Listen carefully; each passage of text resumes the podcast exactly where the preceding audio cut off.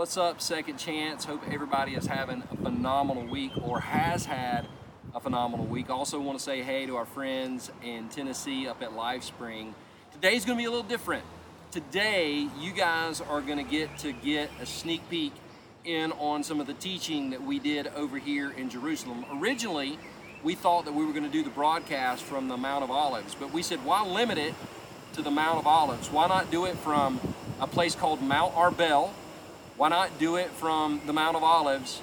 And why not do it from the Garden Tomb? So, over these next few minutes, you're going to receive some teaching um, live from the Holy Land, and hopefully, Jesus will use this to encourage you and inspire you.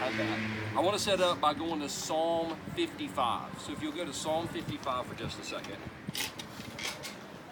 I want, I want to show you, um, compare and contrast two different types of attitudes when people went through some of the things we experience. So what we're in right now, this is this is the Kidron Valley. It's the valley that exists between the Mount of Olives and the Old City.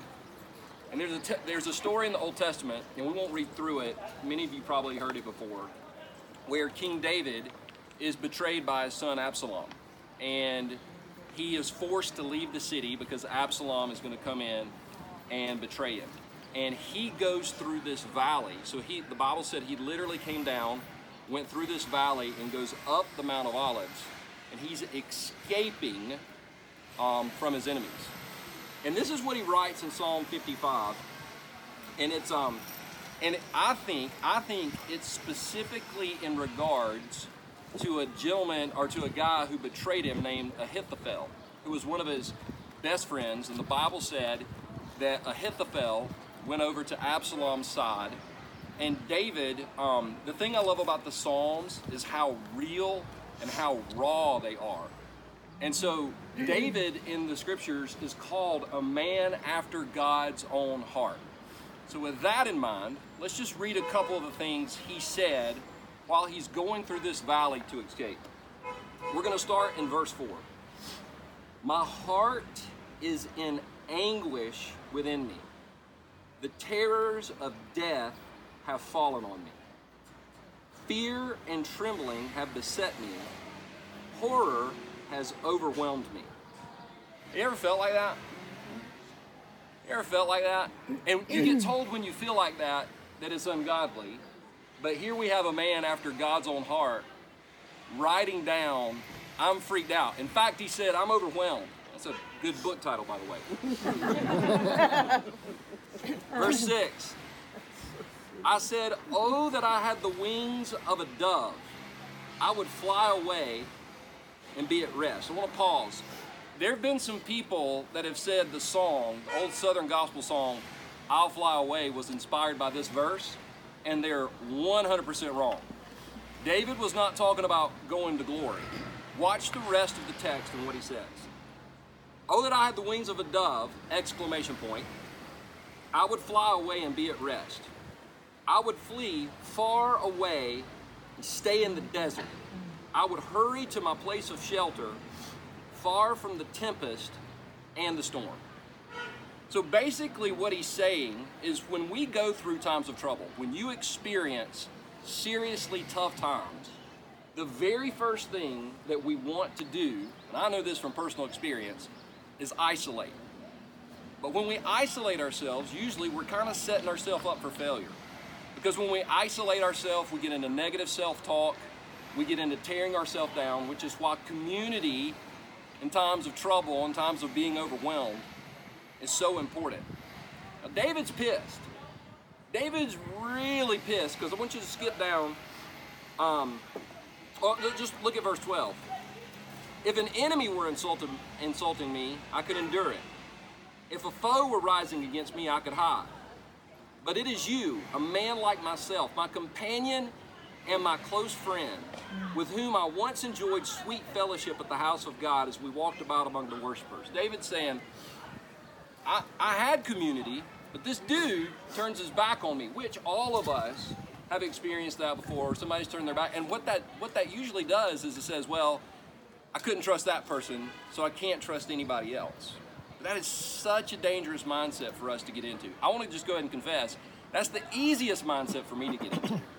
But it's a dangerous mindset to be into. And now, th- I want you to watch what David, a man after God's own heart, says, because he's so, he's just so honest before God. And I think that's the reason he's a man after God's own heart. It's not because of his purity, okay? It's because of his honesty. I want you to, I want you to uh, look at this verse, verse 15. Let death take my enemies by surprise. Let them go down alive to the realm of the dead, for evil finds lodging among them. He basically says in this verse, I wish they would I wish they would go to hell. alive. He doesn't ask me, he says, I want them to go down to hell alive. He is so angry and so bitter, which usually happens when we isolate ourselves, right? So David leaves Jerusalem, comes through this valley to escape, and the rest of the story, it turns out okay for him. He builds a temple and has a son, but then Solomon, like, really screwed everything up. That's not the point. Go to Matthew 26. Because Jesus comes, and I'll show you this when we're at the top of the Mount of Olives. At the time, the upper room was the highest point of the city. Jesus comes to the lowest point of the valley, once again, just showing that Jesus was willing to humble himself. But Jesus comes to Gethsemane not to escape, but to accept what God has for him. Even though we see Jesus wrestle with it a little bit. We see Jesus, and that, that, that, that should be a comfort to every one of us. Sometimes we're going to wrestle with God's will. God's will, how many of you know that God's will isn't always the easiest thing to do? And so we're, we're to we're gonna wrestle with it. Jesus was fully God, but he was fully man. And we see him wrestle, but he does something unique that David doesn't do, which, because he could have escaped through the valley just like David, but he didn't escape through the valley, he went through the valley. Watch this. Verse 36 of Matthew 26. Then Jesus went with his disciples, so he wasn't by himself. He wasn't by himself. He didn't isolate. To a place called Gethsemane. You're there. From now on, when you read this text, when you read this passage, you'll, you'll, you'll remember that you sat in the Garden of Gethsemane. And he said to them, Sit here while I go over there and pray. Verse 37. He took Peter and the two sons of Zebedee along with him. So, once again, you see, Jesus isn't isolating himself. Even Jesus surrounded himself. Now, we, we know they went to sleep and all this other stuff. Doesn't matter. Jesus said, In this season, when I could be completely overwhelmed, I'm not going to be alone. So the Bible says, See here while I go over there pray. He took Peter, James, uh, Peter, and the two sons of Zebedee along with him. And he began to be sorrowful and troubled. He said to them, "My soul, my soul is overwhelmed." Who else? Who else who went through this valley said that? Yeah, David said the same thing, but David used it to escape. Jesus admitted that his soul was overwhelmed, but he's still willing to go through it. He said, My soul is overwhelmed with sorrow to the point of death. I mean, this is intense, intense um, mental anguish that Jesus is going through. Stay here and keep watch with me. Going a little further, because there are some times that we, we need to be around people, but we've got to talk to God on our own.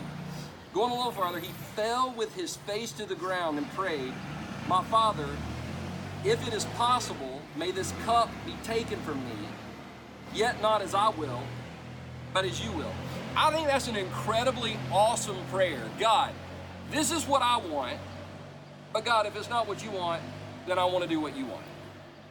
I, I think God's okay with that. I think God's okay with us just being incredibly honest with Him. And the thing about Jesus is He doesn't just pray at once, it keeps going. Then He returned to His disciples and found them sleeping. Couldn't you, couldn't you men keep watch with me for one hour? He asked Peter. Watch and pray that so you will not fall into temptation. The spirit is willing, the flesh is weak. He went away a second time and prayed. Same thing.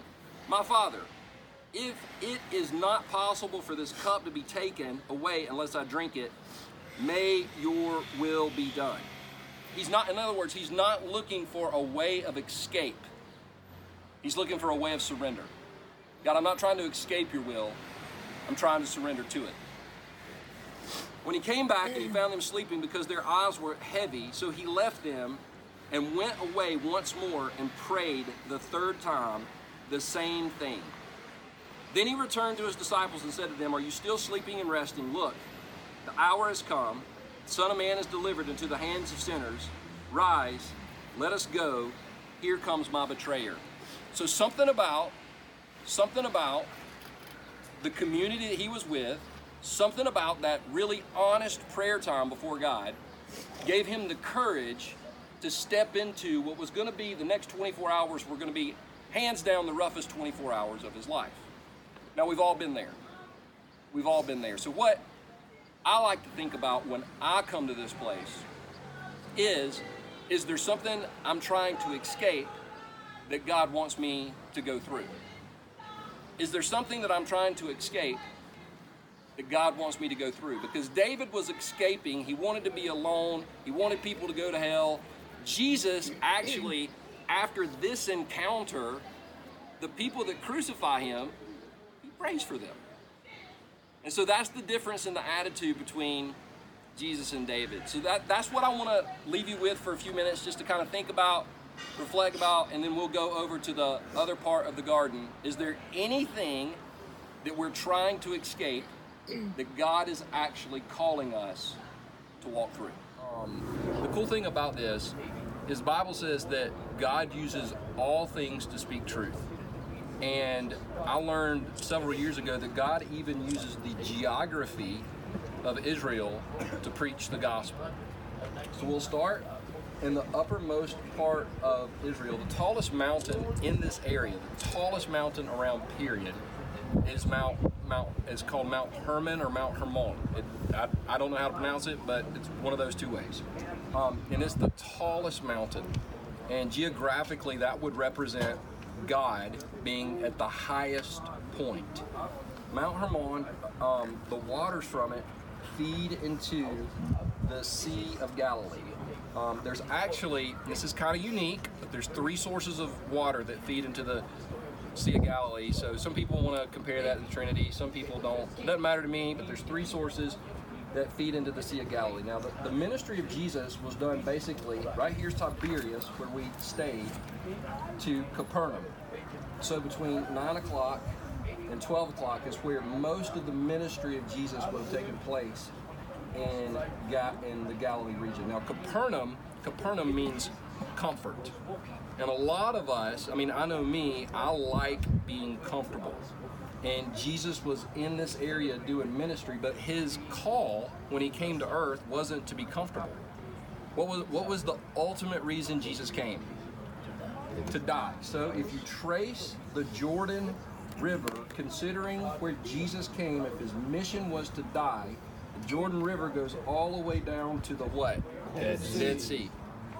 So you got the highest point to the lowest point. Once again, that's Philippians 2:5. He humbled himself and became obedient to death. Now the other cool part is that you can take about a 90 degree angle, and the gospel is not only preached from north to south, but the gospel is preached from east to west. On this side of the Jordan is where you get um, this Mount Nebo, and this is where they would have gathered together once more in the book of Deuteronomy to hear the Ten Commandments one more time. If you've read through the Old Testament, Deuteronomy basically repeats Exodus. And you're like, why is why are they repeating? Well, because all the people that heard the original commands in Exodus were dead. They died in the desert, remember, because they weren't faithful or whatever. So you got Mount Nebo right here. But in order to come down to the, in order to get to the Jordan River, so the progression is going to be this way.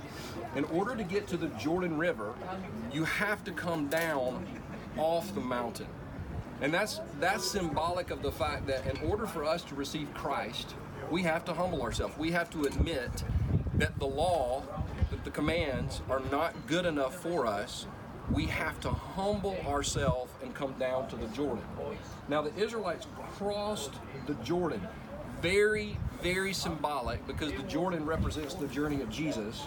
So when you cross the Jordan, imagine this for just a second.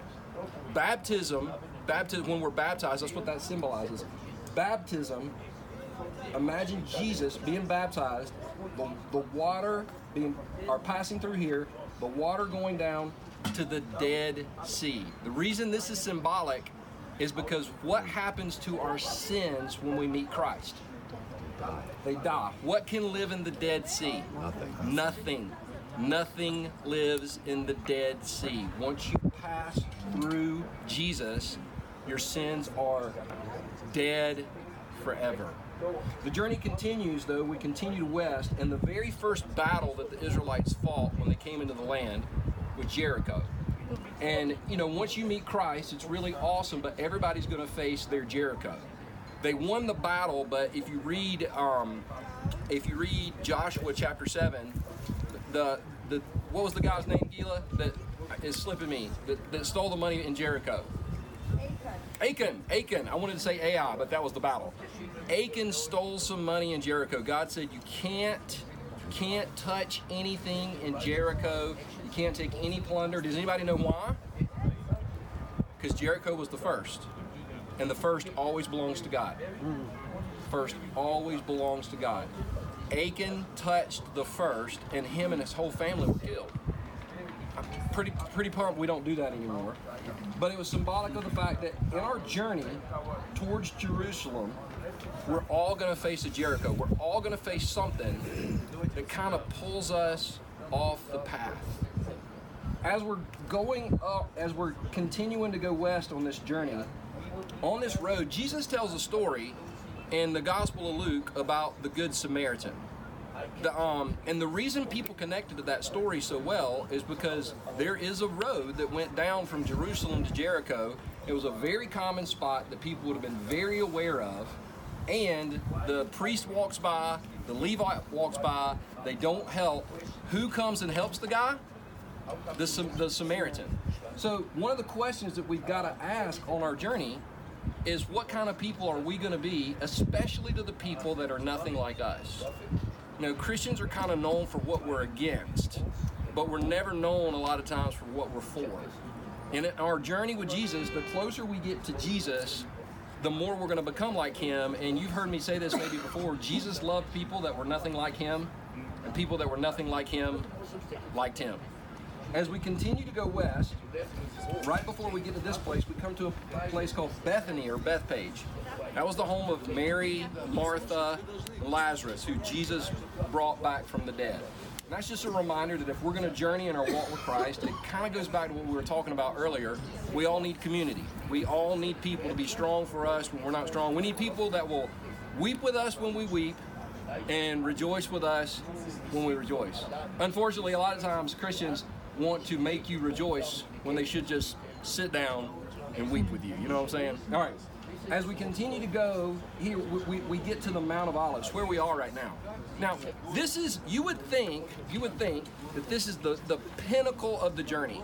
And all of us in, in this group and all of us watching right now online have had unbelievably what I would call a spiritually high experience. Maybe it was a worship service, maybe it was the day we got saved, maybe it was the day we got baptized, but we've all had that spiritual high, that thing that just absolutely it's like, hey, we've arrived.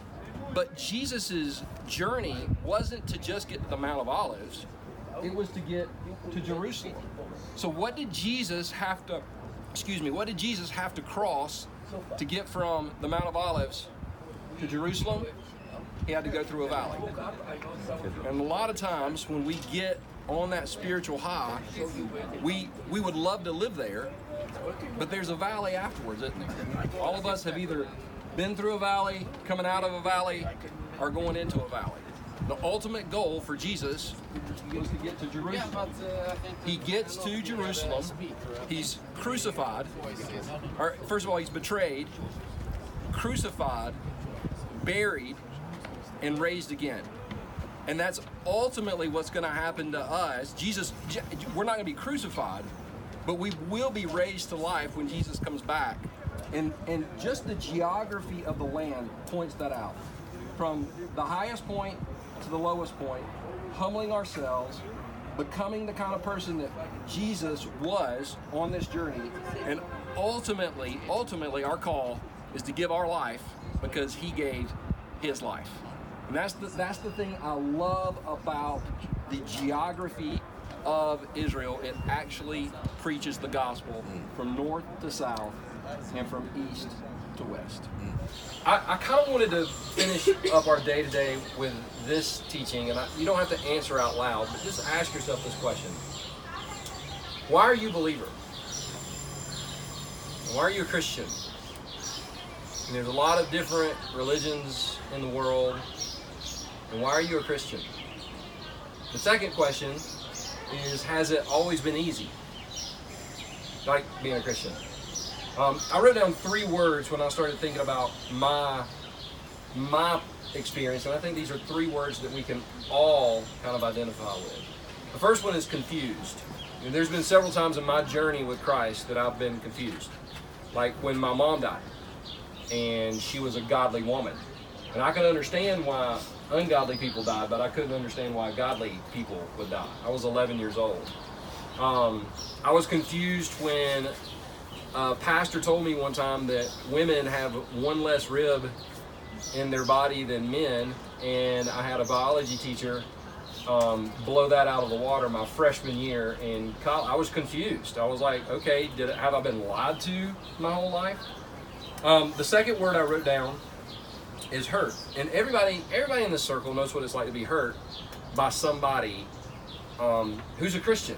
I mean, non-Christians that's understandable. But you've been hurt. Some people have walked away from a church or churches because of hurt that you've personally experienced. And the last one is disappointed. All of us in this in this circle have experienced disappointment on some level, um, whether it's with people, whether it's with circumstances, whether it's with an organization. All of us have experienced that. But if you if you ever look down on yourself for feeling one of those three things or all three things, hurt, or confused, hurt, and disappointed, don't feel bad. Because well, let me ask you this way. Have you ever thought, man, if I could have just been with Jesus and seen one of the miracles, I think I'd be good. I think I'd be okay. Have you ever thought that? Anybody ever thought that besides me? Um, because I've thought that, but as I read the scriptures, I'm completely wrong.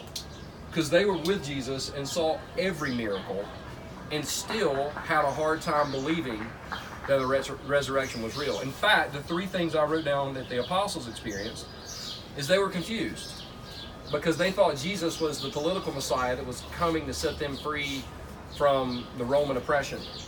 They were hurt because they had given three years of their life to this guy and all of a sudden he's gone. They were also disappointed because they probably felt like all this time that they had spent with Jesus, even being that close to the miracles, they probably felt like all that time was wasted.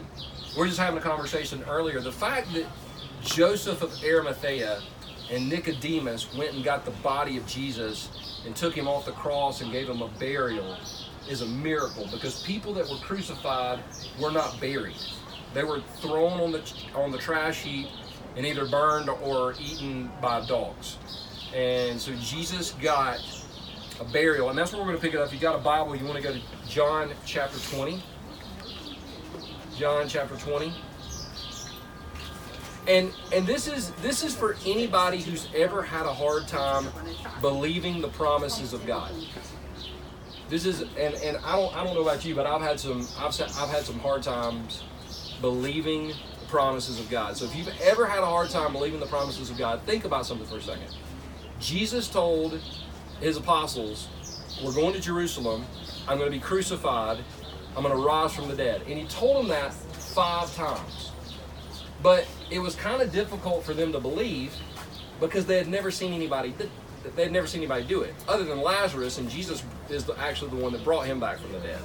So the Bible says this um, well, let me let me say this: when they put him when they put him in the tomb, and they walked away, they thought it was over. They thought the story was over. Nobody stood outside the tomb and counted from 10, 9, 8, 7, 6, 5, 4, 3, 2. That didn't happen. It was done. In John chapter 20, verse 1 says this Early on the first day of the week, while it was still dark, Mary Magdalene went to the tomb and saw that the stone had been removed from the entrance. Listen to this, verse 2. So she came running to Simon Peter and the other disciple, the one Jesus loved, and said, They have taken the Lord out of the tomb. Not he is risen. they didn't even believe the resurrection after the resurrection. And we don't even know who the they are. But she says, They have taken the Lord out of the tomb, and we don't know where they put him. In other words, he's missing, he's not in the tomb, but we just don't know where he is. Verse 3 So Peter and the other disciple started for the tomb. Both were running, but the other disciple outran Peter and reached the tomb first. That was John. You notice how he could kind of men are competitive, so he put that in the scriptures. He bent over and looked in at the strips of linen lying there, but did not go in. Then Simon Peter came along behind him and went straight into the tomb. He saw the strips of linen lying there, as well as the cloth that had been wrapped around Jesus' head. The cloth was still lying in its place, separate from the linen. Finally, the other disciple, who had reached the tomb first, also went inside. He saw and believed. Pause. He didn't believe in the resurrection. He believed that the body of Jesus was gone. That's what he believed. Nobody, Uh, as Andy Stanley says, on Easter, nobody expected no body. Right? You let that play with your mind for a while. Then the disciples went back to where they were staying. They did not believe that the resurrection was real. But we know it's real. Today we know it's real. The scripture goes on to say that, in fact, in all four gospels, Jesus, I mean, all, all four stories in the same. And the reason that, the reason that matters to me is whether I get hurt or whether I get confused or whether I get disappointed, my faith is not built on my emotions. My faith is built on the fact that the tomb is empty. And get this, get this.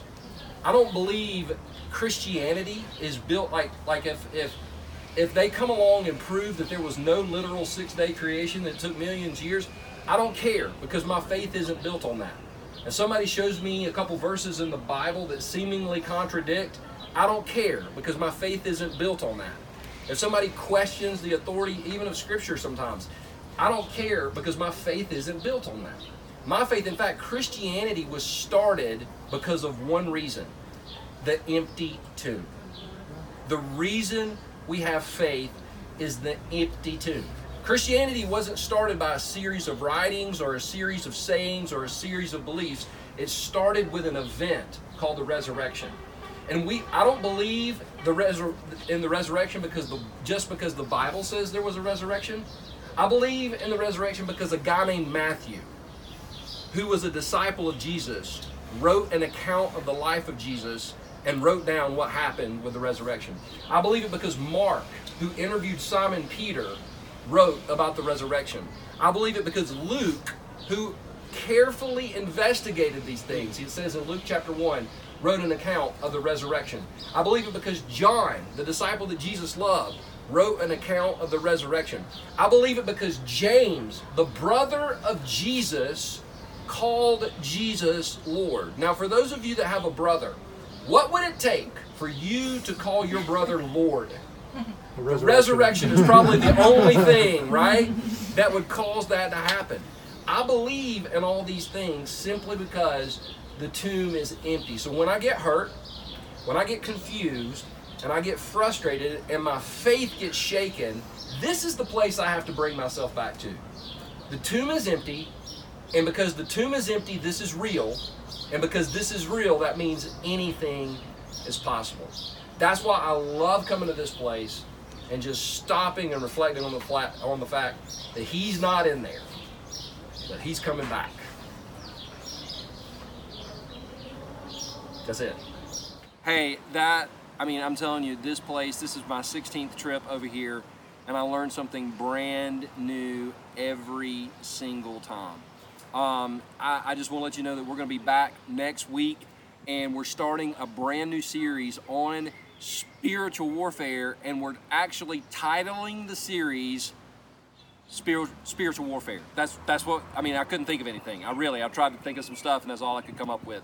So and and hopefully next week we'll have some additional building updates um, for Second Chance. If we can pray for you, let us know on our Facebook site or email us at hello at perrynoble.com. We'd love to know how we can pray for you this week and can't wait till next Sunday to start the brand new series. The best really is yet to come.